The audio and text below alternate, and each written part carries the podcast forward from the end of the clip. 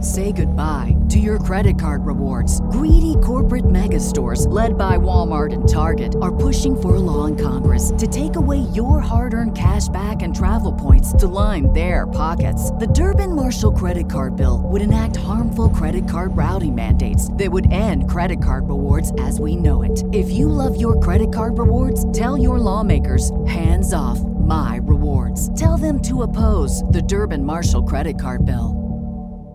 Save big on your Memorial Day barbecue, all in the Kroger app. Get three pound rolls of juicy 80% lean ground beef for 349 a pound with a digital coupon. Then get select varieties of flavorful Powerade, Body Armor Super Drink, or Arizona tea for 77 cents each, all with your card. Shop these deals at your local Kroger, less than five miles away. Or tap the screen now to download the Kroger app to save big today. Kroger, fresh for everyone. Prices and product availability subject to change. Restrictions apply. See site for details. When I go to Sacramento, I will pump up Sacramento, Sacramento, Sacramento, Sacramento.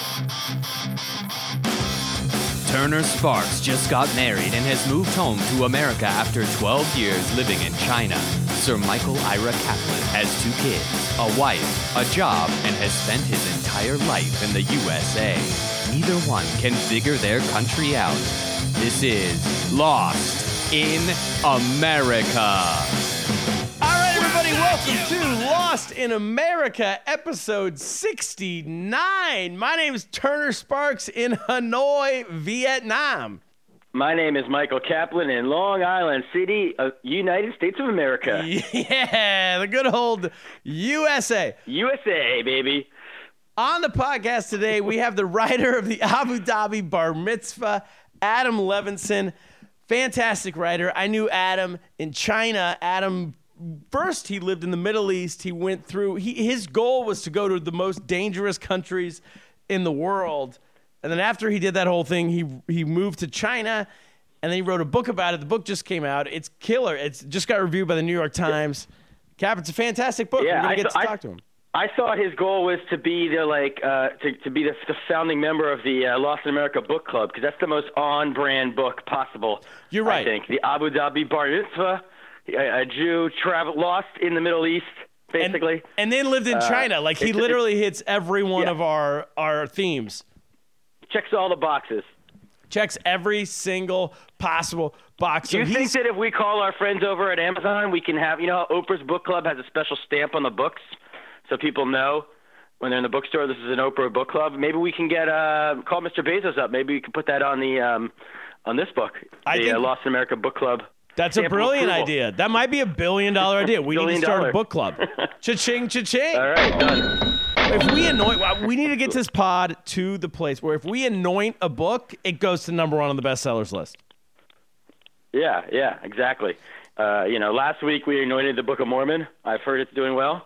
It's doing very well. We anointed uh, Michael H. Weber. Now he's nominated for an Oscar. Yeah, congratulations. He's got a nominee, and if we, we, we you know, the voters are listening, so we got to make our voice heard and see if they give him a win now. Exactly. want losers. He, well, yeah, we don't, we do not accept losers on this podcast. So he's got to win an Oscar for the Disaster Artist. Congratulations, Weber. So, a couple dates to announce. We're gonna get to Lost in America, but it's not even in America. I'm gonna be I'm lost in Vietnam this week. Cap, I got a million things that have happened to me. Yeah, I mean, I'm just I'm not lost anymore because I Randy came home, and I feel like so found, so to speak, because I got all this time now. Oh, good. The kids, I got like the the, the place uh, the place that looked like a tornado last week. I did. I hired the cleaning lady. Came on. It was like you know when you have a high school party and you just like everyone. Puts the, uh, uh, you know, the parents are coming home. Let's do it quickly, and you put everything, sweep everything under the rug. Yes. That was us. We were we were scrambling to get everything together. I said this is too much. Called the cleaning lady. You and the she kids? came in. The place looked. Yeah, the, yeah. The kids they, they were useless. I was trying to get them to help me clean. cleaning lady, play, ma- clean this place up. It looks like uh, Randy never left. Uh, tornado averted, crisis averted, and now it's just like I I have all this time at night. It's very exciting to be like oh. I could like do something, so I forgot what that was like. I for like over a week of. Look at you. You're a I'm, uh, man being about a single town. dad, so- As as long as Yeah, Randy it's very even even work doesn't seem bad or even anything. You know, It's great. great. Go to the gym, whatever. as long you, as long everything as works Randy good. never listens to this podcast, she won't know what happened while you were gone.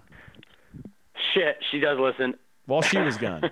Yeah. Uh, maybe I'll delete this episode when it comes up on her on her on her phone real quick. good idea. Get her phone, delete her feed. That's a good idea. But okay, so a couple dates to But I'll announce. press play first. Go on. Press exactly.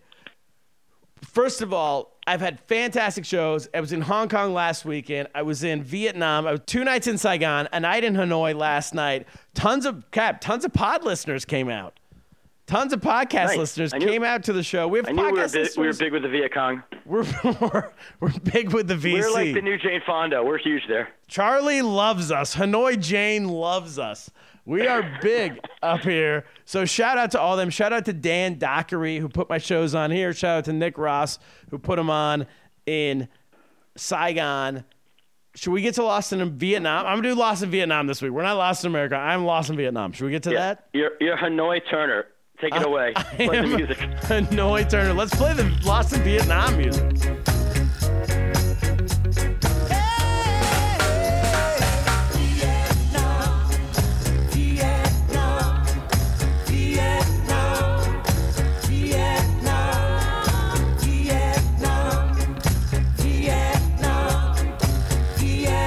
All right, we're back.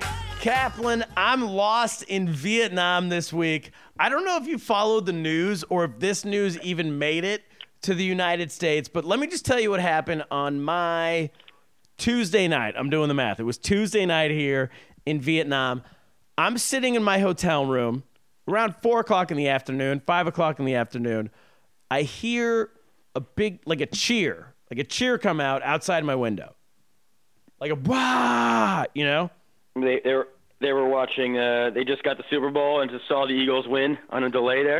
Or- That's- or, or- that- yes. Or, or just saw the NFC East title game and saw the Eagles win that. Yeah. I- That's I my knew it. first thought, or maybe it's a Sixers game, Eagles bar in Vietnam. or maybe it's a Sacramento Kings loss, and they're rooting because you know they're they want to get the draft pick. Big. But Right. Right. right. Okay. I don't know. So then I, so, but I don't think anything of it. About ten minutes later, I hear another cheer, bah.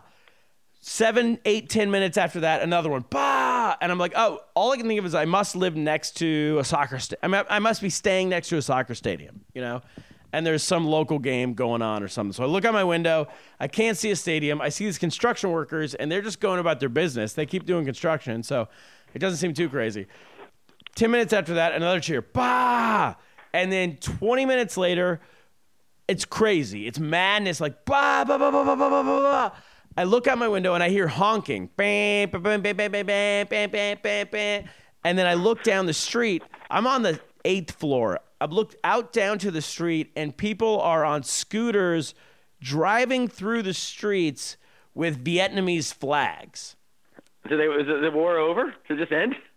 Well, I, I think the going on? opposite. I think the re- uh, a revolution's beginning. I don't know what's happening, but in my head, it's like, oh man, I came on the exact date when some there's some new government, there's some new regime, and I got I got to get out of here. You know, so all I can think of is like it seemed. It I'll be honest, it seemed very dangerous. It seemed like Right. A some cruise underway. it, I don't know if it's an Arab Spring or what it is, but there's some change of government happening on the streets. So this is now it's like 5:30 at night. I have a show at eight o'clock. I'm like probably the show's canceled, but I got to get down to the street to find out what's going on. So I walk down to the street, and I get there, and a lady hands me a flag, a Vietnamese flag Just hands it to you. just hands it to me and i'm like okay so but literally i don't i, I will put pictures on our site i'll put pictures on on our twitter on our facebook it's you can't get through the street it's crowded with people with vietnamese flags and then she says to me she goes five dollars i'm like okay well no i don't want your flag for five dollars but I then thought i'm she was like trying to protect you, like they were about to shoot everyone who wasn't a sympathizer with you. Well, that's what it flag seemed or- like to me. Yep. And then I'm like, well, there's a revolution happening. But then when she says five dollars, I'm like, oh, she's not a communist. You know, this is a very capitalist move to charge someone Right. five dollars to take a flag if we're all fighting for the revolution. And so then I, I felt a little better because I'm like, okay, well, it's probably not a revolution if they're still charging, if they're if they're if they're Right. trying to make a buck off of whatever's happening. And so then I find a guy and I'm like, what is going on? A guy finally I find a guy who speaks English. I'm like, what's going on? And he goes, oh, it was a soccer uh, game, football match. He says football match. I'm like, ah, okay. But like against another country, like Vietnam played somebody. Yes. Or a- or a So- but professional. I don't know. So I'm Okay. like, oh, it must be whatever. Like it's the, obviously the World Cup's not going on. It's the Asian finals. I'm thinking Asian finals, and so I'm like, is it Asian finals? And the guy goes, uh, Asian semifinals. All right. But I cannot downplay. They're- yeah, I can't. They're a little. They're a little too happy. I'm just gonna say I'm gonna bet against them in the finals because they're a little too happy to be winning the semifinals. But go Oh, Exactly. on. Very like the whole state, the whole city is going ballistic. So then I'm like, oh, Asian semifinals uh, of what? Like what is it? And he goes, oh, under 23. Yeah, 20. Wow, the future is bright in Vietnam. Yeah, so it's the under 23 Asian semifinals. I'm like, who do they beat? He goes, Qatar. So it's uh, that's. I mean, that's that's the big heavyweight they beat. that's it. Qatar. The, It's the famous absolute. football powerhouse. Well, no, it's like I mean, so like the Eagles just made it to the Super Bowl, right? I'm still I'm still celebrating. We haven't got to the game yet, and you know, like I'm sure if you were like a foreigner and you were in Philadelphia and you watched like thousands of people pour out on the streets and people are climbing up telephone poles and acting like total maniacs. You might be a little bit confused because like we didn't actually we're, we're the same co- we're amateurs just like the Vietnamese we haven't actually won the championship Oh, yet. yes. But um, but since you're saying it's the under 23s, it would almost be like if draft night we had a really good draft and we went out and rampaged down the like it's That's a not- great. it That's a actually- great analogy. And Cap, I Or will like your say, minor league baseball team, like the Phillies minor league, the, the Iron Valley, the Lehigh Valley Iron Pigs have won the uh, minor league title, and we go nuts, go ape shit. it would be like if the know. Sacramento, the Sacramento uh, R- River Cats, the AAA J- the San D-League, Francisco yeah. Giants, if we won the the Pacific Coast League, which we do yearly, but we act like we've been there before because we have, so we don't, you know. yeah, exactly. You dominate. Yeah, great we- dynasty we all know about. It's a big, big time dynasty in Sacktown. But I did see, I, you mentioned it, but I did see a guy, a guy, ju- I have video of it. I was taking video of everyone in the streets because it was going so nuts. And right as I was in the middle of my video, this guy just ran up a, a, a tree. He took a Vietnamese flag and climbed a tree and got to the top of the tree and was waving the flag. I'll post it. It's insane. Wow. So the Vietnamese in Philadelphia, the police tried to prepare, and they were like Criscoing all the trees and telephone poles, so you couldn't climb on top of them. But the Philadelphia, you can't keep. We're we're good climbers apparently. So I, I don't know. I'm assuming in Vietnam, actually, the way that that wouldn't have worked either. They they were good. Uh, the No. way the war Well, went. they weren't they, They know how to prepared. get around obstacles. They were not prepared for the madness, but also the people did not. Didn't, there was they did not Crisco the trees. People were climbing Do everywhere. you know when? So when is the final going to be? When you're there, or is it you're going to be gone? Well, the final will be. It, it will have already happened by the time this podcast comes out. That's the only But problem. I mean, you won't be able to go to it. There's no way you can go to the final. no, but report here's the from it. crazy: the finals in China, and so now all these Vietnamese people are doing like road trips to China. It's very much like going to the BCS championship. They're like, "Fuck it, we're Are they going." playing China? No, it's they just playing? the whole tournament's in China. They're playing Azerbaijan, I believe. Oh wow, big, big, Big- marquee matchup. I wonder if I can get that in the America. Which here's the- Azerbaijan, here's my Vietnamese, final- under twenty three game. Here's my final loss in, in Vietnam of this. Azerbaijan beat South Korea to get into the finals, which seems unbelievable because South Korea is like a pow- pretty much a powerhouse in the World Cup. Yeah, I guess they traded away a lot of their under twenty three guys to get dr- you know vet- win now guys or something. I don't know. Well, Apparently, what they I don't thought have is a deep- maybe they a deep moved bench. up. They might have moved up their under 23 guys to like Right? the, Is that what teams do? Like, if you actually if they're good, they don't play. Like, you don't play if, if the All Star Game and the Rising Stars Challenge in the NBA. Like, if you're a superstar exactly. already, like you don't. I think that's it. Oh yeah. What's the Well, truth? I okay, I will say this because we have some Vietnamese fans listening now because I I, I had some pretty good shows. We got a lot of people listening to the pod, so I would say All right, yeah. congratulations. Well, I'm definitely rooting for Vietnam in that final. I fucking hate Azerbaijan with every every soul, in my- every bullet, everything in my body hates them. I've always hated It's them. been a lifelong rivalry between Kaplan and Azerbaijan. Ugh, such hatred. And, And they're that- like the Georgetown of uh, Asia. Exactly. that's it. That was that's that's my loss in Vietnam. Next week, uh, I'm gonna be I'm going to Thailand and then I'll be in Singapore. Oh, here's one thing I have to say. This Saturday night, I will be in Shanghai recording my live album, my first live album at the Kung Fu Comedy Club in Shanghai. Get your tickets at kungfucomedy.com. It is getting packed, but get them. If you, if no one shows up, I've been saying this online. If no one shows up, I'm I'm going to be forced to pump in a laugh track, and that's not a good look. I don't want to have to do that. No. So Right. get there. And, well, People who show up, make sure you're laughing. Make sure you're That laughing two drink big. minimum. Yes. Come happy. No, there's no drink minimum. This is China. Whatever you can drink, Oh, whatever you want. That's But- oh, right. It's the communism. so anyway, it's going to be packed. It's packed out. We're having a blast. All right, Cap, should we get to our guest? Yeah. What about our, our sponsor? Ents? Oh, They're I, an app I still, aren't they? apologize. Ints is an app. Still an app. It's still an app. You can get it in the App Store or wherever you find apps. It is up to five minute audio recordings.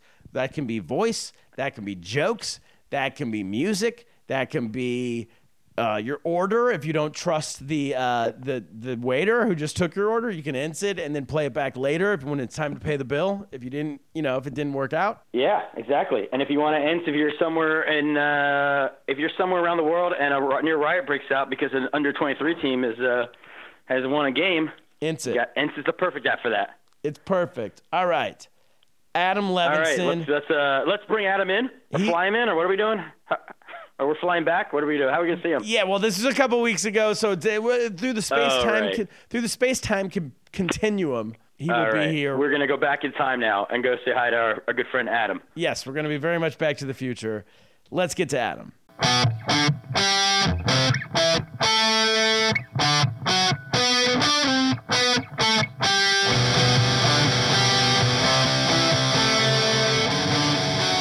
All right, we're back with our guest Adam Levinson. Adam, welcome to the show. So great to be here. Yeah. No missiles flying or anything. I know. Yeah, we are now February 7th, so it's been a few weeks. That's true. That's, No, we an were recording awesome this in Super Bowl. advance. We will say we were recording this in advance. The Abu Dhabi Bar Mitzvah. I'm I still want to thinking get about it regardless. I want to get right into your book. Okay. I mean, I know I'm jumping in here, but we've we've known each other for a while from China. From I don't know if Chi- you knew that, Cap. Yeah, we No, I assume every, actually everybody you've met in China. all Well, that's- roads you don't lead meet people in America. to the right? Kung Fu Comedy Club. Yes. And then through it and then out of it. and then through it and then out of it and then people either um, crash and burn and do absolutely nothing with their life or they become adam levinson and create a book Right. that Just was two reviewed options. by the new york times Thank you. Yeah. Yes. amazing Yeah, I read it, and I, I'm a subscriber to the New York Times Book Review. Cap's I the was- last person who actually reads I'm it as a paper. Ah, I was reading it. I'm I'm, so I'm like, I glad. think I turned to Randy. I'm reading it in bed, like very, and I'm like, I think this guy is going to be on the podcast. yeah I'm so glad. I have to say, I uh, I did my first interview on uh, Arabic television yesterday, so I'm I'm very relieved to be doing this in English. I'm ha- I'm I'm down to talk about anything. you speak arabic well, not really good enough for live television, but uh, live tv Yeah, but we went we went through with it, and uh, s- s- no, but I haven't gotten hate mail or anything. So, so far so good so far, it's you haven't definitely, heard no news is good news definitely better than like personal essays I've written. You know what I mean? No hate mail at all. You have been Yeah. recruited to join the Mossad or anything with that infor- with that ability to. No, it's so sad. I really feel like you know a lot of people that studied Arabic in college in the U.S. I remember- I met my girlfriend actually uh, at an Arabic language summer program uh, just after college, and a lot of us afterwards were like, "Look, I don't really want to be in the CIA, but like, why are they calling? Right, exactly. Like, what am I doing wrong? You know, I thought it's you know nobody." I'm Oh, clearly not a. Yeah, nobody wants my skills to use like overcomplicated Arabic words and not really good enough conversation. Nobody wants that, really. Nobody. Nobody. Yeah. All right. Okay. Well, we'll sit here. who was it who are you talking to Uh, Al Huda Television. Uh, they're kind of all over, all over the Arab world. Yeah. You shout gotta- out you gotta give what do it- they think of it what's the response well um, yeah what's the response to the book Things in have the been Arab really world? good. I mean, uh, one of my favorite things is to get emails from people that you know I just wouldn't have reached otherwise. Got a letter from somebody in Amman, you know, who's like, yeah, you know, the whole way that everybody talks about the Middle East and about relationships between people in the Middle East and America is really bullshitty, and it's it's grounded in this language of fear and everything. And just to hear, you know, a Jordanian woman have kind of the same thoughts that I do, it, it's something that feels uh, it feels really good. yeah you were there before i met you i'm guessing right Yes. Yeah. before you went to China. Yeah. And how long were you there in the Middle East for? I was uh, I moved to Abu Dhabi for a job for about a year and a half, and uh, it was like right when the Arab Spring started. So I Oh, wow. I you know when you you live in the Gulf is a place that like is for the most part very calm, uh, and there are a lot of expats living there, like very much like China in a lot of ways. Abu Dhabi and Shanghai always felt super similar How, in what way? th- just that a lot of people that were there who weren't from there had just come to basically escape everything else, Uh. start over, and live a kind of life that was comfortable in a way that they just couldn't have anywhere else. Okay. And and then so you've got Sounds like the familiar. population. Yeah, you know Was the what I mean? pay really high for most people? Is that what it was? Yeah, it was high, and it was also like everything else was basically free. Like so many things were cheap. Uh, the the basic framework of, of businesses over there is they pay for apartments, and you don't really pay taxes in the U.S. You're not paying taxes in the Emirates, so you're like, all my money is just money. Whoa. And uh, you know, I get the best Indian delivery I've ever had for five dollars, and uh, the beach is right there. Like, I guess I'm rich now. Is this what like is this Yeah. what that is? Like, I don't have to pay for it. Am I? You know what I mean? And uh, you know, and then it's set up as a country of kind of excess and, and leisure in a lot of ways. You know. Uh, um, you know, 20% of the people are from there and 80% of people are foreigners. Yeah. And so the country has just kind of sprung up in the last 50 years, basically from, from nothing. Um, and you can live a real, you can live a really, really, really comfy life if you want to. What were you doing? What was the job? So I was working for uh, for New York University, Abu Dhabi. Uh, NYU was starting like a whole campus over there. Andrea Jones Roy did this in Shanghai. she so talked they- about it. so on our Shanghai was podcast. the next. Yeah, it was the next move. But Abu Dhabi was their first uh, outside the U.S. full campus. Kids go for four years, um, and I was there just before, like a couple weeks before the first uh, round of students came. Um, yeah, it was. and you were there just to set it up. You know, they'd hired some kind of Arabic interested recent graduates just to do kind of whatever. It was really like flying by the seat of their pants. They're like, we gotta, we're gonna make a university, and they they got a few of us. I was called a program coordinator. I just coordinated programs. it, didn't- it wasn't there wasn't like a like I worked in procurement and I I planned fucking field trips to. Can I say? Yeah, yeah, yeah, whatever you want. Can't say procurement on this podcast. Uh, no, not procurement. Don't allow I like that. planned Uh, Big field word. trips to like Kuwait i- and to camel dairy farms, but also like help professors with their research. You know, like it was really bizarre. They were just like, we need people to do. But the kids who go to this, are they there for? It's just like a s- uh, an abroad trip thing. Or are they No, there for it's- four years? It's a whole thing. yeah, it's a whole thing. It's right? a Okay. whole thing. So it was like 30% American, super international, people from the Emirates and everything. Like, So you were Different just kind there, of college like as a experience. young in your like early twenties, just doing whatever they needed and making a ton of money and going to the beach and eating Yeah. five dollar Indian food. yeah, there was a lot of that. That sounds It's- great. Sounds like the life. So it's know. great, except that like I hadn't come to the Middle East at all to be to be doing that, to live like an American lifestyle, to live like an upgraded American lifestyle. The reason that somebody like me was curious about the Middle East was, you know, a lot of that came out of just the shadow of 9/11 and feeling that we weren't really engaging with this part of the world as fully as we could be or as personally um, that there was a lot of fear about this whole region. You know, we tried to learn a language to find a way in, stuff like that. Um, and just to go to a place and be super comfortable felt like a huge cop out. You know, What year were you there? What year was that? Um, I got there in 2010, uh, in like August of 2010, and then uh, the Arab Spring basically started in, in December. and then did you have to leave right away? No, because you know, in Abu Dhabi, you wouldn't have known. Yeah, I was anything gonna say, it change didn't really at reach all. Abu Dhabi, right? Yeah. Nothing, nothing at all. Um, you know, Bahrain, you know, kind of next door, there were things happening, but for the most part, you know, life was exactly the same, and that just made it more obvious that for people that had come to, Right, you're in the wrong place. They were You want super to be where the wrong Arab place. Spring is. to- Oh, we'd come a lot closer. You know, it's like you you're going to the Bronx for Italian food or something. You're like going up to Arthur Avenue, and like you get off at the wrong stop, and you're at a Dwayne Reed, and you're like, well, like. They're like refrigerated meatball subs. I guess I'm close. Like no, you're so you're even. It's even worse. You wanna Like, be where the that- action It's a larger like when I was in Thailand and there That's was a just bad all metaphor, those but whatever. I was like I got you. I was like in Thailand and it's like luxury resorts and there was these crazy student protests going on you see on the news. Yes. And when I got back people would ask me about them. Yeah. I was like no you don't understand like I wasn't Thailand. I was not in the like That's not the Middle East. no, no, it's different time. I'm saying same kind of Oh, experience. You're like, oh. I'm not in the like, you're like in the comfortable area. Like, Absolutely. like you weren't like in most of the Middle East, the countries, you know, Absolutely. If you're interested in actually getting a sense of what's really going on, it makes it so much more obvious that you're just not there, you know? Um, and, and, and friends of mine who studied uh, Arabic and went to places like Bahrain or Egypt or Tunisia, they were like, oh my God, shit is popping off. And I was like, so you It's could. like not you, so you make it sound like a cool house party. like, but none of them went there expecting those things to The happen. Sig App house they- is it going was- It nuts. kind of came out of. No, they didn't. But at the same time, you know, if you wanted to understand a place and you were there, kind of where the heartbeat of the of the region seemed to be, that still felt, you know, there is something.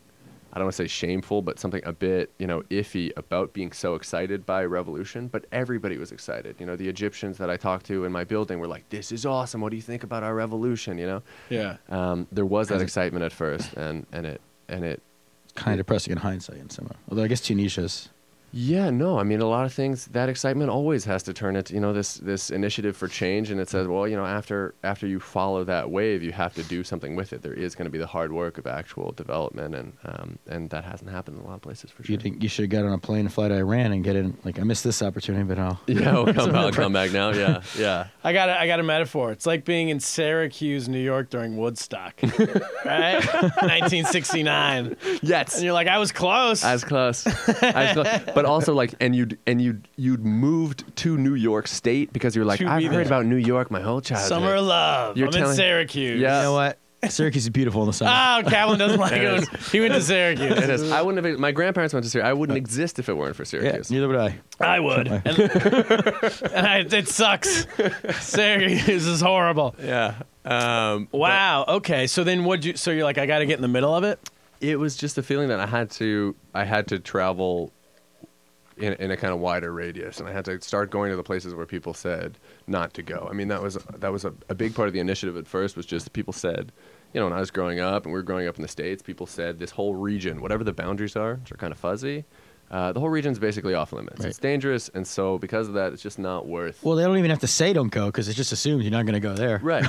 Yeah, you're right. like no one. There's no honeymoons in uh, Afghanistan. There's no honeymoons in Afghanistan, and there really should be. That would have been a good That's name. a great for the name book. for a book. Yes. That's a sequel. That's a great. oh, ooh, ooh, Huh? What do you got? billion dollar idea. Yeah. we all own a third of it Okay. because it's, it came up on the pod. Yep. Your next book. Uh huh. I don't know if you're, what your status is with your relationship, but whenever you decide to get married, your honeymoon needs to be Af- Afghanistan, and the book's called "There's No Honeymoons in Uh. You got to Afghanistan." call. You pitch it to her because like coming out of me, I've lost. I've lost some of with some friends. I've lost some of my ability to pitch vacations. They're like, yeah, but I don't trust you fully. Yeah, but this it's, is it. Is there four seasons No, in we're Kabul? doing it for the book. for sure. Okay. Yeah, this is a money making venture. I think your course. ma- your wet your marriage is off to a bad start if your your honeymoon is for a book. No, you. That's why you let me pitch it. You let me. But isn't that, isn't that modern life now? Yes. It's like so much of what you're doing is for your own narrative. You gotta that you're gonna gram it. show somebody yeah, your brand. Right. Your Hollywood. Your brand. Your honeymoon's got to be on brand. Yeah. Um, but no, but it was basically like, look, you know, I think I'd internalized this kind of hierarchy of forbidden places in some ways. You know, it's Mm-hmm. a ranking that makes absolutely no sense, but just in your gut, if somebody said Lebanon, you'd go, well, yeah, you know, it's out there, but Beirut, and it's supposed Yeah, to it's, be uh, fancy. I the know Paris of the Lebanese Middle peop- East. The Paris of the Middle East, absolutely. And somebody says Afghanistan, you go, that's worse, right? Like, So that But- means better. b- Worse means better for you because you wasn't- want to go to the You're right, craziest more authentic. place. so I wanted all NoCo, I- I feel like, is uh, the. Uh, all I wanted to do honestly was to was to push back at least once against the simplest kind of uh, reputation, the simplest stereotypes of a whole place. You know, where a country was branded by talking about brands. You know, where a country has a brand and it covers everything within its borders. Um, you know, indiscriminately. It doesn't matter whether you're in Kabul or whether you're in the north, whether you're in a city or you're in a rural place. It's all the same. It's all Afghanistan, and so it must all be equally Shitholes. dangerous. Shitholes. Swear to God, that's exactly what it is. Yeah. And he had this shithole ranking. By the way, by the time this pod comes out February 7th, he, uh, he's already said 10 worse Oh, things. yeah, it's He's so dated. dated in shitholes. I wonder. Shithole, I feel like will stick because that encapsulates. That's exactly how we thought about. That's exactly how we think about these places. Yeah. they're shitholes, and then maybe like. That's why it's helping him. He's speaking the truth now. People think that way. Well, the crazy thing is that like you know. I was pushing back, definitely not against. It wasn't. It's not fake news. Like when there is a story about you know a bombing in Afghanistan, it's true. It's, Yeah. I don't think that's not true. But you know, uh, this is this is what happens when you get stories only of a particular type. You get the bombing stories, but you never get like a thousand Afghans have a dope picnic today. You don't get Oh, I that story. mean, It's never been a thousand true. yards having a picnic. No, but I I mean I think it's it's in some ways it's such a simple realization. It's like, yeah, right. The way that we get our media is the same as somewhere like the, these these um, these gaps between what a place is really like and what you hear are always wide. It's, a, it's such a simple idea, and yet when we apply it to so many of these places that have been branded for so long, at least for the past you know 17 years of war or something, um, they've been branded so clearly with such a skew uh, towards the the danger side. We forget to just apply. Well, look, Afghan. Somebody comes back and says Afghanistan's dangerous, and you go, but what about what? What are the other? What's the other side? What, Yeah. What could be the other side? Were there people like you that you met out there who were also Like, was there like this community of I don't know if backpackers is the term, but travelers who were all, all trying to do what you're doing, trying to go to like more and more dangerous places? Yeah, I mean, I think there definitely is that, and there is, you know, actual war tourism and stuff that's called like vulture tourism, where people are happy to go into actual war zones. I wasn't trying to find actual war zones, so if I went to somewhere like, I mean, I went, I went back to some of these places. I went to Iraq, kind of at the height, start of the ISIS push into northern Iraq. Jeez. you know, but we'd get to a place where I remember standing on, on a hilltop and we are looking out, and uh, it's like 40 kilometers away. And they go, "Oh, that fire! That's where ISIS is. That's where that's this town that they took." So like, what's that? Thirty miles away, twenty five miles. Yeah, but it's across a border between Iraq proper and Iraqi Kurdistan, which is a patrolled border, which actually it means something. It's a border that means something. You know, it's like makes it's it's bigger than the difference between like you know Pennsylvania and Jersey. They actually have police the border and have different Okay. visas, whatever. But it still feels really close. And to have that moment where you go, okay, it's close, and I see it, and yet it's still at a certain distance Yeah. it makes it more real in a way that's that uh, it it reduces the fear I think pretty seriously to know that you can still be that close but also not to be in a dangerous place at all like we had just come from taking Jaeger bombs at a bar Yeah. and we were Kurds shooting love air the Jaeger rifles bombs. like I've always heard that about the Kurds. oh my god more than I've ever seen in my life Do they really? I, I don't want to generalize but I have had more that night than Please the do. entire rest of my life combined for Wait, sure. where? just at a bar In Iraq? in, In uh, in Kurdistan. Iraqi Kurdistan yeah Yeah. yeah, yeah. I figured So that. wait, what's it? Yeah, what's it like there? I, I can't imagine the Jaeger bombs. So that's a place where like uh, when there's actual bombs, you know Ra- yeah, well Iraqi Kurdistan. It's a is trigger. Maybe I should change the name. Call them Jaeger bombs. it is a trigger. yeah, War that's right. tornadoes. No, they're not as sensitive as Americans yeah, are. yeah, Definitely not. Almost, almost nobody is, to be honest. I mean, Not a lot of snowflakes over there. yeah. no, no. Get the turn of snow, but there are yeah. some big high mountains. There are some pretty mountains. Yeah. So how do you end up in a bar doing Jaeger bombs with uh, Iraqi You know- Kurds? This is this is like just what happens if you show up in a place and you have. That's it. I can You got, stop the, there. you got the Jaeger bomb look on your face. It's just got what the- happens. if this you're- guy looks thirsty. not He even. looks like a guy you want to do Jaeger bombs with. Let's be honest. I mean, I'm, I'm gonna go offer him one That's right a now. third book. yeah. Jaeger- Looks like- Jaeger Yeah, bombs Jaeger at bomb Kurdistan. Uh, you know, I, if you if you show up in a place where you don't have like a lot of ideas about what what it is you're planning on doing, but you say I'm willing I'm willing on you know to meet somebody. And I'm up say, for anything. I'm up Almost. for anything. no, you don't want to be kidnapped by ISIS. You just, you know, but Absolutely, You're like, up I'm I'm down for whatever. Let's see what happens. Um, you know, there especially if you're like a young person out of college or whatever. You know, you're people are really interested in a lot of the same things basically anywhere especially like if you're a guy and you're doing guy things but it's not just that like you know i So- met the broiest girls ever in iran or in tajikistan you know but for another name for it. everything's a book here. Broiest girls ever in Iran. That's a good. These are all chapters. chapters. we gotta rewrite this all I mean- book. yeah. All I mean to say is, yeah, you go Second with the, the down for edition. whatever, down for That's whatever. a good You'll song you'll find titles. your way into all kinds of stuff. So are these uh, people that you're doing Jaeger bombs with? Are these locals? Or are these other travelers like yourself? Mm-hmm. yeah, yeah, yeah, lo- yeah. This was Locals. you know a Iraqi guy from Erbil who's still And still a they're friend of just mine. playing like what? Like Jersey, like Springsteen's on. and they're like, who needs a Jaeger bomb? Jaeger bomb. You Jaeger know, the bomb. mu- Jaeger bomb. Yeah, music could be whatever. There's a lot of um, I'm American buying music. around. Yeah. What kind of music? Like hip hop or the yeah, there'd be hip hop. There'd be like you know maybe kind of Lebanese pop music and stuff like that. there'd be like a lot of American stuff for sure. But there was a guy who came in and bought a hundred Jaeger. That's That's what I think It was a of. domino. It was a domino of Jaeger bombs with fireworks in them for the whole bar. Just a chic or something. I think or it was what like no, I think it was just like a rich businessman who was trying to impress the girl he was with or something. I think that's what it was. But are the girls like actual like single women at these places or they're not? In like, Northern Iraq, yeah, Yes. uh, you know, and and that's No, I different- mean, like, different- in I some like how, countries. no matter who we Hey, have on what the it- podcast, it always Are the- it's- are the it's girls just there? this. No, no, because I mean, in some areas, my friend who We're lives both married. my friend who lives in Kuwait, he, he goes to his bars or so. You go to a bar, there's no women. Right. They're not allowed. Right. That's what I'm getting. yeah, yeah, more- yeah. Different places will be different for sure, but I mean, across a lot, a lot of the Middle East, you definitely have places where, uh, I I mean, most most of the places are places where where women are less in public, which made it really cool to travel sometimes with. I traveled with my girlfriend a couple of times, and I traveled with uh, girl friends of mine. Um, and that was cool because they had a kind of access that I, I didn't sometimes, you know, where they could meet women who were more trusting of them right off the bat and would bring them into um, their circles in ways that you know I didn't have access to. Was your girlfriend with you the whole time? no, she came to Abu Dhabi for about uh, a month and a half uh, while I was there, and then she went to law school. Uh, different, different How long, path. how long were you there in total? Uh, I mean, how long were you In the Middle East. traveling in total? Because I know you went So all over the place. It was a lot of like it was a lot of short trips. I was living in Abu Dhabi for this you know year and a half or so, and I would go somewhere and then come back and It was think all about within the where year and else. Oh, a half. Yeah, it was all within that. I mean, I've been Oh, back. okay. I've been back to a lot of places since, um, but you know, I I think you know we talk about this hierarchy and put and wanting to go to dangerous places. Yeah. At, at a certain point, you realize like that whole impulse is pretty fucked up. Like Yeah. if you if you've actually you- you've made a chart of the world in your head that says these places are more off limits and so I want them more. It for it makes it so that you can never really engage with a place on its own terms, you know what I mean? You've gone in everywhere. It's like going on a first date and being like, "I've heard that this person is creepy. I don't think so, but I'm going to go on the date." Right. And the whole rest of the evening is framed in terms of that initial uh, fear or whatever and to go into a place and go i think you're dangerous maybe you won't be but i think you're dangerous maybe you-" it's bullshit it's really bullshit and it's really damaging if you want to actually get a sense of what So what what, life did is you like. do? Did you?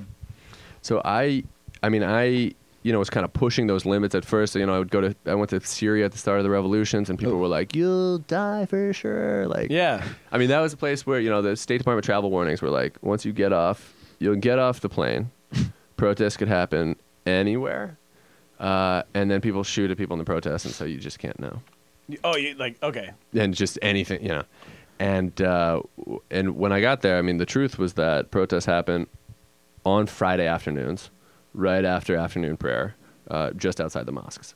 So like, if you wanted to get involved, you you could, you know, but you you absolutely weren't flying into when you landed in Damascus. You weren't like, now I'm in a fucking shitstorm. Like, Yeah. you- you w- you weren't. What year You was could this? avoid it.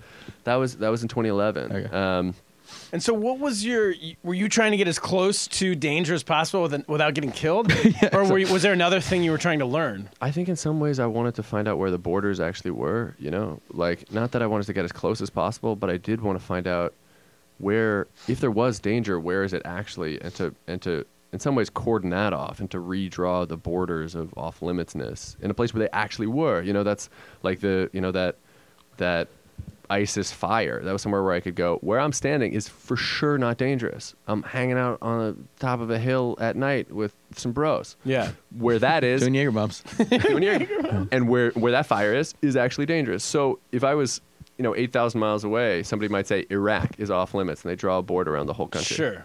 And I could say, well, no, let's let's Parts instead of of Iraq. just let's draw a circle around where this is happening. And to me, it makes it makes the whole world a lot less scary because you've taken the scary territory. It's Minesweeper, you know what I mean? You're like you figured out Yeah. where it is uh, that's actually a problem. Um, So, what did you do with the Somali pirates? so that.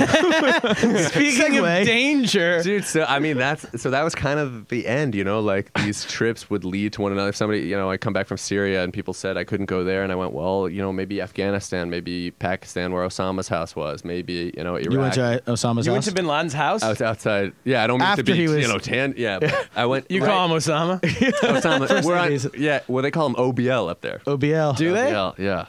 Well, I don't know Shout anymore, out. but they.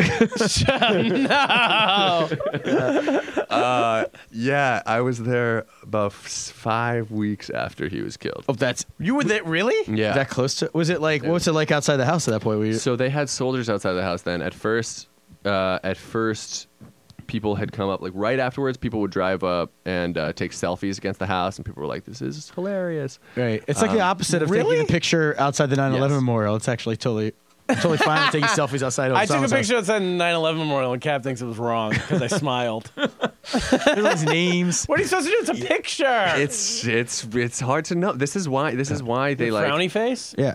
yeah. I mean, the OBL house is more interesting. It's like it's, BL house. It's catches on. It's very catchy. like it's a frat the house. new, it's the new Anne Frank house, but it's more. I mean, it's more interesting. He was hiding out here. Beta Lambda house. Here we BL house. The OBL house. Alpha, alpha beta. That's what you want to do, Jaeger bombs. Yeah. oh, And the that'd be a great OBL house idea. They during open it up Rush to a- Week. yeah. That's true. So so they at Wait, first so did you see the news? You wa- Zero Dark Thirty, and then you just uh, I'm Gotta buying a play it. ticket. and I'll be there in five days. So I had this. I had this invite. I had a friend who lived in Karachi, which is really on the opposite side of the country. Um, she had a grandmother who lived in Eptabad, which is where, which is this town where, where Osama was found, and um, OBL. OBL, and and they they'd invited me to come, and uh, I this was part. It was part of the trip to Afghanistan, and I flew across to, to Pakistan. Um, and at first they said don't come. They said you know when I was flying in there, they said. Uh, now they're arresting these people who they are accusing of collaborating with the CIA. So any kind of American is going to be in danger. Everything like there's a lot of suspicion. Bit of a hot zone. Yeah, even though well, it was a bit of a soft. It was, it was kind of awkward for them.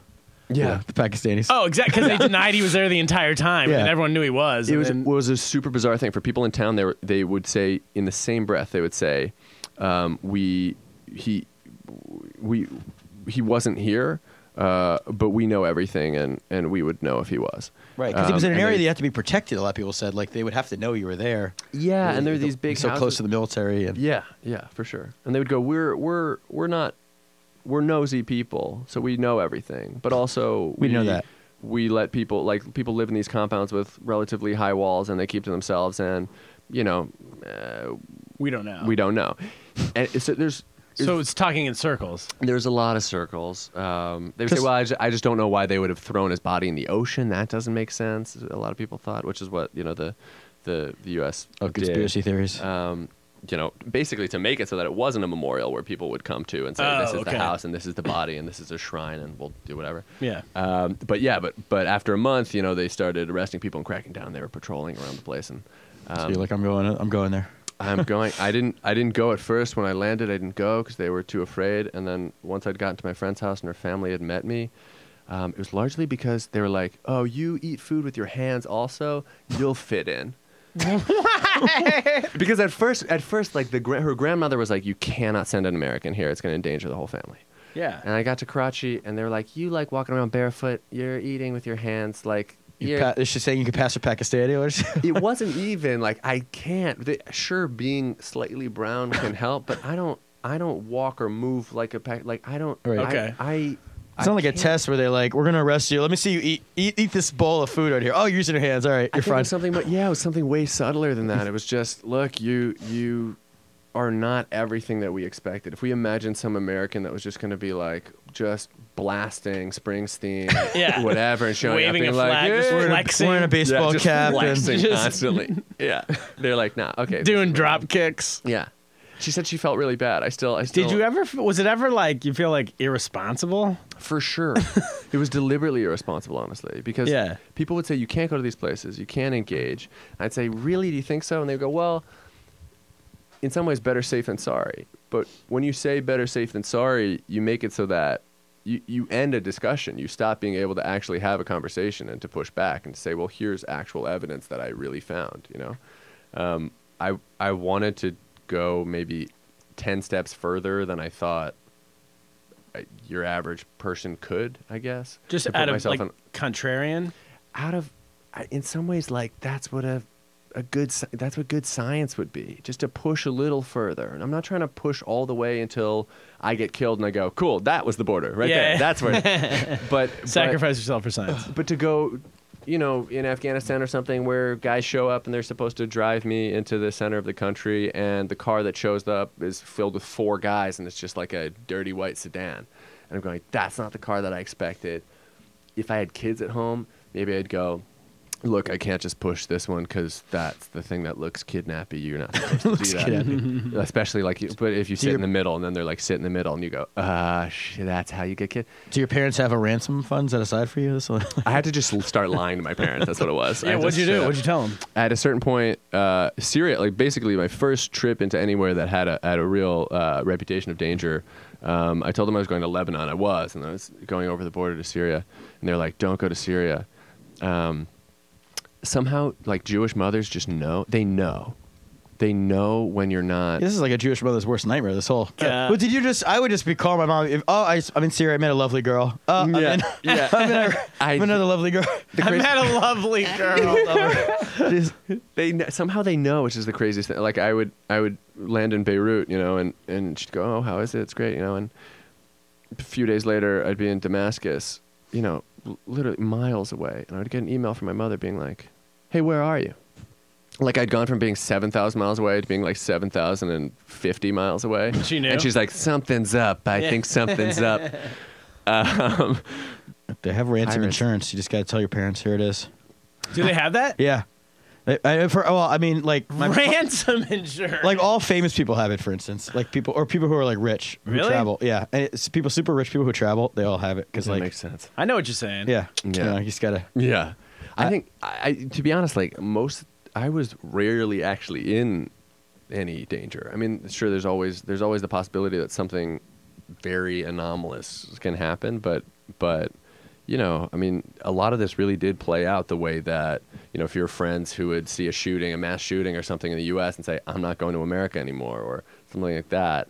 These played out the same way that those trips to America would. Got where it. You're like, I'm Yeah. not here. I'm just You're like, it's not fine. It's not. at, at- at moments, I really do see, you know, in Afghanistan, there are three roads out of Kabul. Two of them have Taliban checkpoints. You can't go. You just can't do that. It's like you don't. Wait, you went through that? No. Oh, okay. But there's a third The fake road ID to that try- doesn't, you know, and so I that see. difference is a real difference that actually matters. And to be able Taliban's to- got to get its act together. Why don't they have that road? yeah, They- exactly. What are they that's- doing? That's uh, that's uh, U.S. forces and coalition stuff. New Zealand. So all tanks those and years, stuff. all those years of war, we've got that one road. We got that one road, which ain't, which ain't nothing. I mean, it makes it so that you know parts of the parts of the country are really different. Is this addictive? Do you want to keep doing it? There's a huge part of that. I mean, that's and so what's similar left? to- Like, but North just Korea. North Korea, is that it?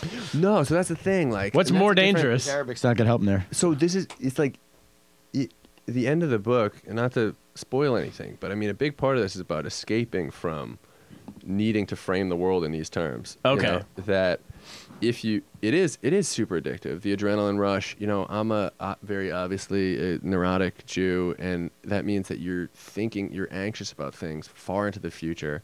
It feels like a huge relief to put your life on the line, or to think you are, at least in some ways, so that all you can think about is the moment. You know, and that's the only thing that matters Yeah. and for sure that that relief becomes ex- e, extremely addictive but f- what it takes to do is to fra- is to to to see the whole world as like the series of off limits places in these really big fuzzy chunks that's fucking bullshit like it's and it's it's really harmful and i don't we see that uh, we see that in american politics and the way that we you know craft policy is often based in these kind of oversimplified So Visions what are places. you? So what's a what? Um, how can you frame it then, or wh- how did you change your mind when you were going into these places? It's some. w- Did you realize this at the end, or did you Right, realize it like yeah. halfway along the way? Yeah, I mean, this to get back to the pirates. I Oh, yeah. I- Yeah, Yeah, we we never- never, that's what I was gonna say. We never. The I never found out what Somalian happened. pirates. I mean, I really did run out of spots. I I I quit. so you went to Somalia. I quit my I quit my job. Basically, like I was running around in circles. I made it so that I don't know if anybody from NYU is listening to this. I I didn't turn into the best employee ever because I was like, this isn't what I came to do. I had a bunch of different bosses, and I could make it so that like I showed up at work 45 minutes a month. really? We can edit this out of the NYU feed. Yeah, yeah, yeah. are they hiring? yeah. I, could, I could do Four or five- this. you can do four or five minutes a month. I'll go to Abu Dhabi. We can do this over the other over the phone. For sure. How's the internet speed? Um, but I just knew that that wasn't what I'd come for. So I quit and I, I went to Yemen uh, with a friend and we'd heard. I mean, I still wasn't set. Like, there still wasn't the relief. If I thought that somehow I was going to climb, you know, high enough on that ladder of off limits places and get somewhere and go, okay, I feel I'm good now. But there's nowhere. There's no There's end. no end to that because it's it's bull. It was bullshit to start, and you Yeah. can always keep putting things up there. Um, but we'd heard that there were boats to Somalia, and and some Somalia. I really do think that in that gut feeling hierarchy, Somalia has always had a special place in America. Yeah. Um, Always. You know, Always. I mean, the branding is just very clean, and I mean, real pirates. re- and there there are actual pirates. I always wish they would Um, have hook hands, Yeah. just to make them even more scary. Yeah, It's Uh, just so great. They still have pirates. yeah. I know. Something quaint about it. Yeah. It's such an old school profession. I, I, it taps into so many things, which is yeah. And uh, and then to hear that there was a boat, you're like the. So you got on a boat? we heard there were boats. The first thing we did, we we got on, we were kind of road tripping south through Yemen. We get to the port in Yemen. First thing we did, I mean, I think this is mostly me and my friend being like, "What the fuck are you doing, man?" Okay, We're in you this- pushed it. It was I, it, it became this obsession. It became this really like all consuming. Just what do I do in order to keep feeding this? Whatever had given me a little bit of relief, I went that I need more of that. You It's know? an addic- addiction. Yeah. It's an addiction that was used, honestly, to replace like actually growing up. or If I were Oh, your actually parents, seeing- I would have said you some heroin or something, just to like Right. get, get into this instead. Yeah, this would be better. Opioids. Yeah, it's a. It's we got a whole crisis going back at It's home. like it's like a Come join methadone. it. What's the methadone for this kind? of No, for sure. And uh, to replace growing up, you were saying? Yeah, to you replace think? because Yeah. I mean, what's the? I think that was the biggest part of of growing up, coming out of college, and being like, I'm not really sure what I'm trying to do. Um, there are a million decisions to make. So I mean, I what? taught kids in China less dangerous. sure, Could have done that. but, but it's, Ice cream business. yeah. Which is a really a cho- that was more of a choice than I made. I mean, so many of the things I was doing was to avoid choice. which Same. is- yeah, yeah. and and I feel like the ways that we do that come I mean they come out in different ways for different people, but a lot of the effects are sometimes similar in how you oversimplify you know what you're not engaging with to make it seem like what you are doing uh, it makes more sense or is more worthwhile. And So you, so yours manifests itself by you being on a pirate boat. So I ended up, so it wasn't a part. So it wasn't a part. I just wanted to. So I, I thought if I get to Somalia, you Yeah. know, that's the top right. Won't I Yes. break the You've si- like conquered I'll it. have Be done. beaten the level. Yeah. and You'll I'll raise a unlock- flag. I'll ra- you know. I felt cursed in a way. I'm like I'll I'll break the curse. You know. Um, Yeah. and basically managed to, to hitchhike on this on this cookie boat. It was a, it was a trader's boat carrying uh, a, Cookies? a quarter million pounds of, of like tea Pillsbury? biscuits Oh, teas. really, Really? like chalky, not good. Like uh oh Oreos, but worse. Well, that's where the pirates did To Somalia? to Somalia from Yemen. But that's Yeah. the key. You'll go on a boat that doesn't have good merch, good stuff, and then people are gonna pirates aren't gonna. Somali Well, pirates. The, the, pi- even the pirates have kids at home. They got to bring presents to That's when they true. get home from that's true. pirating. But Somali pirates they'll raping never- and pillaging. They got to they got to bring some home for the kids. There's some cookies. Some Here's- sea No, cookies. these boats. These boats were pretty safe, except for the fact that they were really old boats, and every once in a while they sunk. Now is this Oh, like a that was the danger. But, the, but and they probably have lots of life vests and. there, there might be life vests, but there are also a lot of sharks. In, Yeah. in Oh my that part god! of Was the it sea. safe because what Cap said? Because no one wants cookies, or was it? Why was it safe? It was safe from pirates, um, partly because that particular stretch between Aden and South Yemen and uh, Berbera, which is the port that I hit in in what's Somaliland, it's it's uh, it's pretty different from the rest of Somalia, Yeah. in terms of kind of rule of law and that kind of thing. Um, but uh, that part, there basically aren't successful attacks. The patrols from the navy and things like that uh, have done a good job of of pushing that further out into the Indian Ocean. Um, And what- Not that I knew that when I got on the yeah, boat. jeez. I didn't dude. care. I just I basically went, look, there there are ten guys on this boat. This is their job. They're doing this kind of thing. I want to hang out with these guys. I don't need to be safer than the ten Tanzanians and Kenyans and Indian guys that are working this boat. So that that's fine already. Um, Was this a boat like? I'm thinking like um, cruise ship, like the shrimp boat on Forrest Gump, or like is this a big cruise ship? What type, what size yeah, boat? more like that. It was like hundred feet long, wooden. Uh, it's a dhow, so it's like Not one that of these big, old. 100 feet. No, it's pretty short. Yeah, it's pretty Shout out short. Titanic. mostly just uh, tarps covering just tons and tons. How and tons long? Of Were, cookies. how long was that trip? It was a day. It was a One It day. was one day long. I think it was supposed to be faster, but the boat was kind of broken, so it was like chugging along. and my when you God. got off, were you like, "I'm done. I just took a boat to Somalia." Um, so I got off and I was like, now what? You know, and I. Oh my god! I was your went friend to- just like, dude, we got to go home. My friend by that point had already left. He- Yeah. he, Oh, had he left, left, you. me- On, he left you go on the boat by He yourself. left me in Yemen. He went back. He went back to Abu Dhabi. He went. I gotta go back to work and be a be a human being. And also like, it was this process of waiting for a boat where it wasn't legal. We had to bribe people to get on the boat and waiting, and we never knew when it was gonna leave. Oh Dude. it was the only reason that anybody would have waited and done it is is out of sheer obsession. So, and how was Somalia though? So Somali, I mean Somali Somaliland. That was Somalia. Somaliland. So Oh, it's beautiful in the springtime. it is. It was the winter. It's Really? Oh, gorgeous. And it- Well, you know. No, swear to God. So, So you ask. I mean, Somalia. Somalia is actually has really pretty. I've never been to other parts of Somalia. you gotta go. I- you gotta go. I, I honestly would love to. Uh, Don't tempt him. They have, they're supposed to have great beaches and great fish. Uh, So- Italian architecture and stuff. okay, but, then you're still not done. You still like So what- I what- so that was me. I was sitting in the capital of Somaliland, Hargeisa. It's this cool town. You can eat like good pasta. There's ca- ancient cave paintings that are really cool just outside the city. But when you sit there for long enough, and I had nothing else in my head that went.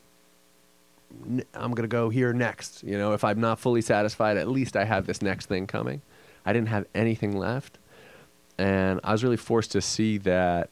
I, I- I was just I was bored. You know what I mean? Like it was a f- it's a fun town. I sat at the Oriental Hotel, drank really good tea, like hung out with some people and stuff like that. But like it was normal. It wasn't I wasn't getting adrenaline in a particular way. I wasn't able to just process novelty and turn it into uh, you know, some Yeah. sort of distraction. Um, and it was a moment where I really had to basically just face the truth, you know, that I was going home, that I'd left the job, that I had to grow up in a certain way that I just really, really hadn't. Um, So what'd you do? I, I went home and I, I wrote this book. We went back to Oh, America. really? Yeah. You know From what you Samoa. could have done? You could have become one of those Russians who like stands on the top of buildings yeah. without a rope and, You know- s- and see if they can still not fall off. I have you seen I- those guys, Cap? No, You haven't? I, I don't. know. It's Dude, a real there's thing. these videos of these guys who stand on top of skyscrapers Oh, I have. Yeah, I've seen- and I they know it was just Russian. walk without a rope. I honestly, I don't not identify with that. You do, yeah. Yeah.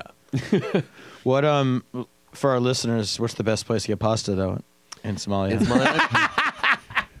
so sorry, no. this is like the, it's the only how's, the, good. ra- how's the gravy? It's the only upshot. Amazing. So, so it's, it's the only upshot of like we're, Italian we're big in Somalia. We got colonial history. Yeah. a lot of lot of pod listeners down there. All right. I hope so. Uh, They don't have good radio, so they How's got to the, they listen. have veal down there. Got like a little. yeah. So you go to the Oriental Gabagool? Hotel. You Try walk the out. veal. I think you take a right and Try a the left veal. out of the Oriental Hotel. Find Right the or first left? restaurant. Oriental and, Hotel. Uh, and it's mostly you eat pasta with your hand. I learned how to. Now, eat are they pasta with your offended by hand. the term Oriental down there? So the reason they called this place the Oriental Hotel in Somalia was that the idea of uh, you know h- hospitality in the Middle East, like this is in some ways a generalization, but is is repeatedly true. Hospitality is uh, just a, is a fact of life in a way that it is not. in Yeah, America no, they're and the really West. they're they're really hospitable. You, you Oh, know, really? You don't Yeah. show up at people's houses, and I mean, y- li- Even life the in China pirates is a- offer you cookies. You guys were, but you know what I and mean. we're They- pirates. Yeah. these guys, you know, they uh so like you know, offering somebody tea and a place in your house, a visitor is treated in a in a really special way. Wow. Um, basically everywhere. Uh, like if you you know, if I got invited uh, off the street to lunch in a place in Yemen, that's normal. It's really nice, but it's also normal. If that happened in New York, you'd be like, "You're a fucking psychopath." Absolutely Yeah. not. Am I coming into your house? Um, So they called this place the Oriental Hotel because it was founded in the 50s, I think, and it was the first hotel in in Somaliland. And they went, "This is such a foreign concept." The idea that s we're going to charge people money to stay in our town, Oh, that it's Oriental. It's an Oriental concept. And they might as well. There's nothing. Blaming there's you. nothing. like Far only Eastern- Orientals Oh. would pay. I thought Oriental No, was like just that it was- Middle Eastern and yeah. Well, you mean that just means four? That means like alien. It just meant, yeah, it's just not from here. They Got might, it. they could have called it far Occidental or Far Western or Yeah. something like that, but it, it just meant, you know, this is not, this is really not what we do here. Just didn't tie the word Jew into it, so it's Oh. So you, so you came back and wrote the book. So you're like, I have to do something with this. I mean, I think that that was a building kind of desire while I was there because I mean, partly this was at first I think my parents and people that I heard that I thought of as educated people who still had these prejudices about big parts of the world. That was a lot of the motivation. Some of that contrarianness, but also But I think the yeah, but and then the idea of running away and all that that Yeah. that's a whole different level that I think relates It to a lot is. of people. You know, it's crazy because like it's just a way for a kid who is thinking about a ton of different things. This for me was a way where they all sort of came together, where I could justify a lot of different things of rebelling but doing it for a purpose and running away but technically running towards something you know and of just fi- you know and i could turn it all into the same thing and say yeah what i'm doing is good right you know like it feels good deep down because i'm getting adrenaline and it feels good high up in my head because i'm going this is Like serving a justifying good, it this is- almost. yeah Yeah. but I think I really did want to not confront fake news again, you know, but to contribute to like a much larger discourse where certain stories didn't exist and because of that we have these skewed perceptions about places and because of those skewed perceptions we start going uh, I guess certain policies make sense in a way that they wouldn't if you saw things in a more complicated way. Well, great, and it's doing seemingly really well. You know, they don't even really tell me, man. Really? I have no idea. It- wait, I get who's the publisher? With Norton in the U.S. and the U.K. Norton. Well, based Mm-hmm. off reviews though, the reviews are all super positive. It's been really great, man. Um, you know, there there have been there was there was I don't know if I should even bring this up, you know, but there there was some controversy in kind of literary circles in the U.S. from people whose critique was largely, you know, if you're not from this part of the world, you shouldn't write about it. Oh, that's a whole Oh, fuck that. cultural appropriation. in the I, literary world. Ah, we're, we are alt middle on this podcast. Oh. So No, but I that's a mean, major problem in literary world in America at the moment. It's You're- people saying that, and they, they say that about fiction, which is even worse. You're You not can't write allowed about to- characters. Yeah, you're only allowed to write about where you're from. That's a boring world. I, I think I mean it's worse than boring in some ways. I think it's it's dangerous because we have this gap, we have this communication gap in the U.S. between people who really do know about these par- these places and people who really don't. And in some ways, we've lost the language to even where anybody could say a thing that the other side, if their sides, would even understand. You know. We're Also, so with far apart. you, I mean, if it based off of what you just told me, this is a story al- is about you. it's a story about growing up that in some ways I, I would love it if people could read this in the same way that you'd read fiction or in the same way that you'd read any kind of coming of age story. Like Yeah. this could t- like Catcher in the Rye, you know, is It just in- takes place there. It could be in the mid Atlantic. Right. It, it wouldn't be that different. You could find dangerous things to, to satisfy some kind of Right. stuff for sure. you'd be on opioids, but no. I mean, it's not yeah, it's not totally metaphor. dissimilar. Yeah, for sure. For sure. Well, where can people get it? Uh anywhere. Well, no, all no, my no. They stories- can only get it one place, Amazon. Oh, here's what they have to do. Oh really? And the only way they can get it to Amazon, the only way I think left on the internet to get to Amazon is to go through the Lost in America, Lost in America pod. Uh-huh. website. Sure. Click the link in the Yes. upper right hand corner. It'll take you back to Amazon. okay. Get the Abu Dhabi Bar Mitzvah. That And sounds type that that sounds- in. I also moved it to the front of the Barnes and Noble right, right by the World Trade Center yesterday. I, I just took and I put it in the front. You physically are going around Yeah, to bookstores I- moving it. I was. That's a great move. I've I was thought just about that. around, If I I, figured, ever, hey, you if I know. ever have a novel published, I will definitely go through a bookstore and just like move. I had, a friend, I had a friend get caught doing that, which I think, uh, like, for a writer, the most embarrassing Right. thing. Well, that can especially if happen. he's known at all. Like that's like. They just look at the back jacket. They're like, "That's you. You're, that's you doing that, isn't it?" Yeah. I would sit there reading. Yeah, you read the book. you got to scratch your own back. Yeah, yeah, this you is really good, and put it down. You got to like your own posts. You know. Yeah, oh God. Do, do you think they're- do you think the, the algorithms know they tag you in some way? They're like, "He, he did it again. We're gonna, We're gonna. we're gonna send him ads." This for a is the fleshlight. literary version of liking your own post. It- Dude, I'm moving myself to the front. And then you get out of there. Nobody knows. Yeah. They, What I you just- should though, though, is you should just uh, uh, anonymously sign those copies when you're in the Barnes and Noble. That's true. Then they can't return them. Then yeah, they can't they're like, return them. ooh, autograph copy. it's the def- better than a book sign. I feel like the, the final step of that is buying your own copies. people for sure do that. I luckily enough have enough Jewish relatives that are like, I bought eight. Nice. And I'm like, thank, thanks, Uncle Ken. Yeah, it's I mean, Yeah. sure, yeah, yeah. Anybody who has money on this also and is a writer, and then they s- that's what they do. They just they just buy all their copies. And, I remember I read one time it was like how to become how to get on the New York Times bestseller list, and it was buy seventy thousand copies of your own book. right, seventy thousand times. Seventy thousand was the number that they said. seventy thousand. Yeah, and it Wow. was like Yeah. if you can invest that, then you'll be on the New York Times bestseller list, and then when you're on the list, you'll make it all back because you're on the New York Times bestseller list. It was See just that. like business strategy. Guys, Yeah. do you realize if people buy seventy thousand copies of his book through Amazon, how much money we'll make? It's yeah, let's like do we're in it, business folks. together. I support. I support this. Let's entire- wet our beak. I, su- I really, Everybody gets a taste. yeah. Just doing the math in my head. I'm getting excited. They're even picture. They're pictures inside. You don't even have to read. Read. you know? Bob, I'm Our- Our excited. audience isn't very literate, so, So- so we got pictures, people. All right, let's get uh, to the. Anything else to promote besides that? Do you have any um, readings coming up or any? I do. I have uh, a, a reading on the 18th at uh, KGB. Uh, 18th of January, 18th February. of oh 18th of that's right in the This past co- after I just February said- 7th. after February 7th um, there w- there will be I guess uh, links uh, I'm not sure I'm going to London uh, pretty soon and then Ooh, la I'm la. back here and I'm around Through other your places. website? uh, yeah on my website yeah adamvalenlevinson.com and Adam Valen Levinson. yeah the double last name that's that's made life uh, very difficult Fantastic.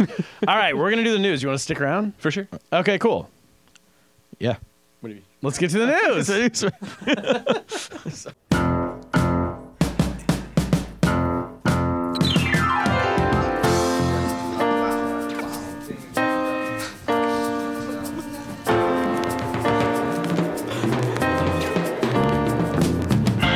got old news wrapped up in old blues. We can't afford uh, the news. Baby. All right. Adam's still here. What's in the news on February 7th? First news story. Oh, this is because we because we met in China as mentioned earlier. I wanted to give us a China story to start out. Chinese. This is from the Shanghaiist.com. Okay. Chinese communist rap is really taking over the airwaves. Apparently, Wow. in his baseball cap and baggy yellow T-shirt, the rap star Li Li Yijie, better known by his stage name Pissy, Pissy. is an unlikely face of China's straight-laced ruling Communist Party. Wow. His group, Tianfu Shibian, has won fans and the support of the party's youth league with songs like Force of Red and This Is China that chime with President Xi Jinping's nationalist vision of China and its place in the world. Now, I have also have a couple, I guess you gotta read this, I have a couple quotes from this guy, from uh, Pissy. We need to stand up and say, why can't younger folks be more patriotic? said the rapper Lee during an interview in Beijing. We need to step into the system. He said, if the post 90s generation don't enter the system, what is our con- country going to do? So, this is what hip hop has become in China. That's it. That's the whole story. Uh, how much is he getting? Like, how much do you think? There's, there's a, this is a good sponsorship deal. You know what I mean? Uh, He's, you think he's getting a lot of money to do this? I cannot imagine any other setup. I feel like that's probably they, they co-opt they've co-opted him in some way, which they do with businesses all the time, right? They're like, "Well, listen, like like they went to Google, like Google, if you want to stay in China, you have to give us all of the information and everyone you have in Gmail. We Right. need and they're like, "Okay, we can't do that. We're out." But other companies do it all the time. So now they're, I love how now they're doing it with hip hop, Yeah. which is the ultimate. I mean, like the roots of hip hop are long That's gone. really jumping. Yeah, sell, selling out. it's like Literally. The same thing happened in uh, in Egypt. Uh, there'd be these amazing pop songs, super catchy. Uh, there's one called Sisi Raisi, like Sisi, my president. Yeah. And, you know, it's like this dictator had come to power, but then you'd get these like real bangers, you know? And, like, I'd have Egyptian friends in like California would be like driving down the street, like listening to him, like, ah, just really guilty, being like, I don't like this. I don't like where this is going, but like, it's That's a good. catchy man. tune. Do you think like secretly like Jay Z is writing all this music for them? But Trump's got to hire a hip hop star to like. He's got to create. That's a- what I was thinking. Yeah, Trump Trump needs to get this going for him. Yeah. There's that gr- great Simpsons episode where Bart is a boy band. There's like this whole boy band created, but it turns out it's like if you play the song backwards, it says join the Navy. It's like a whole propaganda. Wasn't uh, isn't Kid Rock pro Trump? yeah, pretty sure yeah, he he is. is. Him and him and Scott Baio could start a. He needs to drop some music. No, but you know how? Did you ever hear that like um, uh, Beyonce was being was paid a million dollars to perform for like some like dictator? I don't know, somewhere in the Middle East, somewhere you went. These things, uh, yeah. they I feel like definitely now happen. probably Jay Z. It's not beyond like hip hop Gaddafi or American. someone. So, yeah, Gaddafi. It was Yeah, for he used Gaddafi, to get. actually. Oh, not just Oh, her. right. Others perform for her. So, yeah, she in got her a million defense. bucks to perform for Gaddafi. Hey, got to eat. You got to make a buck, exactly.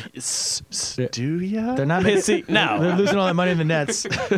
well, who? I mean, what's our going rate to do a live pod for a dictator? That's a good. Now we're thinking. Fuck the Amazon click through. Yeah. Hey. Let's get dictator money. I feel like I will say anything you want for whatever country you uh, Adam's been to. I don't know. Five thousand bucks. What do we need? That's it. That's your rate. Look, No, I should not have My to work for a principles year. start a little higher. I should not have to work for a yeah, year. yeah, so that's it. I don't know. In New York City, I don't know, two hundred grand. Yeah, done. I I'm mean, in. nice. Two hundred grand each. Book it. Next story. An Israeli, this is from the Independent UK, an Israeli judo champion who won a gold medal at the Abu Dhabi Grand Slam judo tournament. This is very, this is for you. Wow. Yeah, this is He, did, specific. he won by default. Is that where this is going? Or no? Because Uh, nobody would fight him. Yeah, it's not. No, uh, it, no, he was forced to quietly sing his national anthem to himself during the medal ceremony after organi- organizers refused to play the Hatikva. I'll, I'll answer. for you. exactly or or raise the Israeli flag. Right. I, I remember this on the news. They, I saw this on the news. They raised like they played this song, like the international judo song, because they won't acknowledge Israel exists. So they played like the international judo association song. Yeah. And he, and they raised like a flag of the judo federation, which is so. Yeah, that's what it was. Isn't that more insulting than just like making an announcement we're not Well, gonna? jokes on jokes on them, isn't it? It still has Jew right in the name. I was gonna say they can't escape the Jew anywhere in there. so is that really? Oh my god, that seems a little intense to me. But uh, Yeah, like the f- I don't I don't know if this is the same tournament or a different example, but because I was, but like there are been in judo, I know there's been like guys who are fighting, like a Jew, an Israeli guy's fighting like a guy from Iran, and the guy will like default, like they get out on the mat, and he just defaults immediately, like runs away, like the Iranian, because he will not, they will not, they're not allowed to fight. They're under so much pressure. Wow. Like they're not allowed to fight Israelis or Because if they lose, they could get killed, like the soccer player. And yeah, like the one Colombia? well in soccer, Israel is not in the um, they're in Europe eh, for this reason because Yeah. they once won a tournament. I know the Israelis won like a soccer tournament in the seventies before Mm-hmm. they when they were in like the Middle East bracket because everyone like defaulted. They just default, they default, default. forfeited. I mean, 'Cause all they're the- not allowed to touch they a won't- Jew, they- or what no, is no, it? they just they don't acknowledge Israel exists as a country, so they won't Right. play them in a Oh my sport. God. So Yeah. they forfeited. So we, the Israel did win a tournament once. I- It was something very small. so cup. what's like the plan? Like, w- do So they thi- just uh, this is judo? They just assume that the Jewish guy would never win because like Jews aren't good athletes, or like Uh, yeah, what's uh, yeah. Like, did they not foresee this as a possibility that it could I- happen? I don't. Yeah, I don't know. I Someone ran and quickly got the judo flag. I guess I feel like this is what's happening eh, we'll- in the Olympics now. You know, it's like there will be Russians competing, and but they can't. It's not under. You're right, Russian Flag Russia anymore, can't and they'll- compete as they'll Have Russians. like the Olympic flag. You know, this is it's like the catch-all for people who don't Is that it? exist. I mean, I saw the Saudi Arabia is having a chess tournament, and like obviously Israelis and like Mm-hmm. basically Jews aren't going, and like also a lot of women are not going. But Yeah. they're really I, the quality of chess. without the Jew- I don't know. I don't know. If you can't have Jews, I mean, it's there's some gonna a few yeah, some Russians are good who aren't It's going Jewish, but down. you know, Yeah. it's uh, I mean, Matt, that, that Swedish guy, I guess he'll win, but. uh, this is a gambling tip, by the way. I just thought of if Israel ever were to make the World Cup, be- yeah.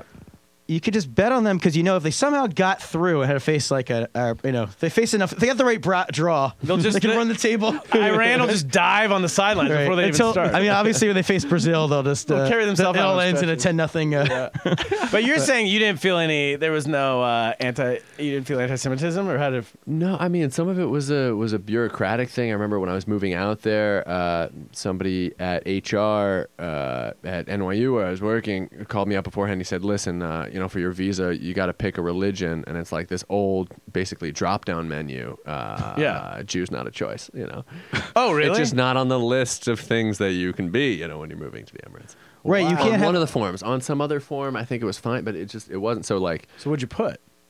NYU tripled the uh, quote unquote uh, Buddhist population of Abu Dhabi. I thought you were gonna go like Presbyterian or something. No, that's something ridic- really benign. No, this is it. Just didn't even feel like a conflict. It was like they all get together It's- and, and that's uh, true. it's a weird Oh, yeah. thing. Like Tribeca used to do like a film festival in uh, in Doha, where like you couldn't, yeah, like you couldn't have your passport if you've been. They'd be like, well, if your passport says you've been to Israel recently, that'd be bad. And really, Yeah, It's like, but it's like a weird thing. Is like want to do like a film festival, Right. Obviously, there's gonna be a lot of Jewish people at the film festival in general, so it's not really anti-Semitic. It's more like a show thing. it's, yeah, a like- lot of it is for show. and Yeah, it's it's just for like- other countries and for it just this kind of you know presentation. to Yeah. other people. but like on a on a day to day basis, I you know I felt like people who are Jewish who actually felt threat. They're like, I better make sure not to tell anyone.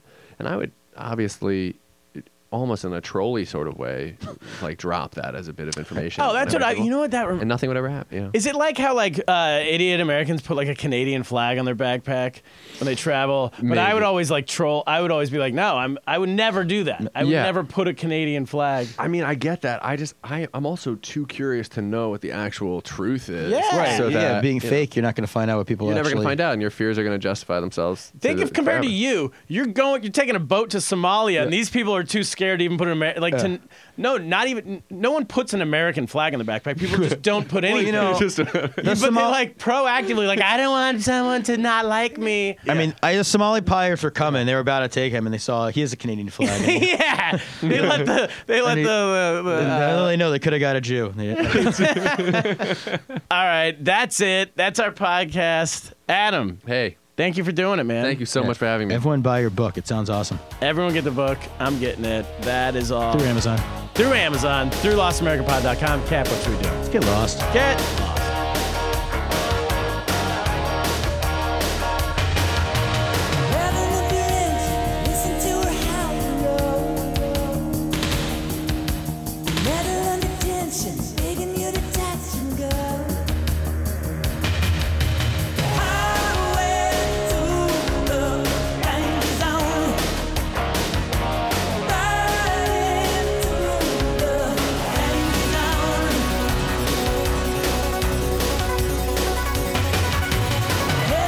Spreading out her wings tonight.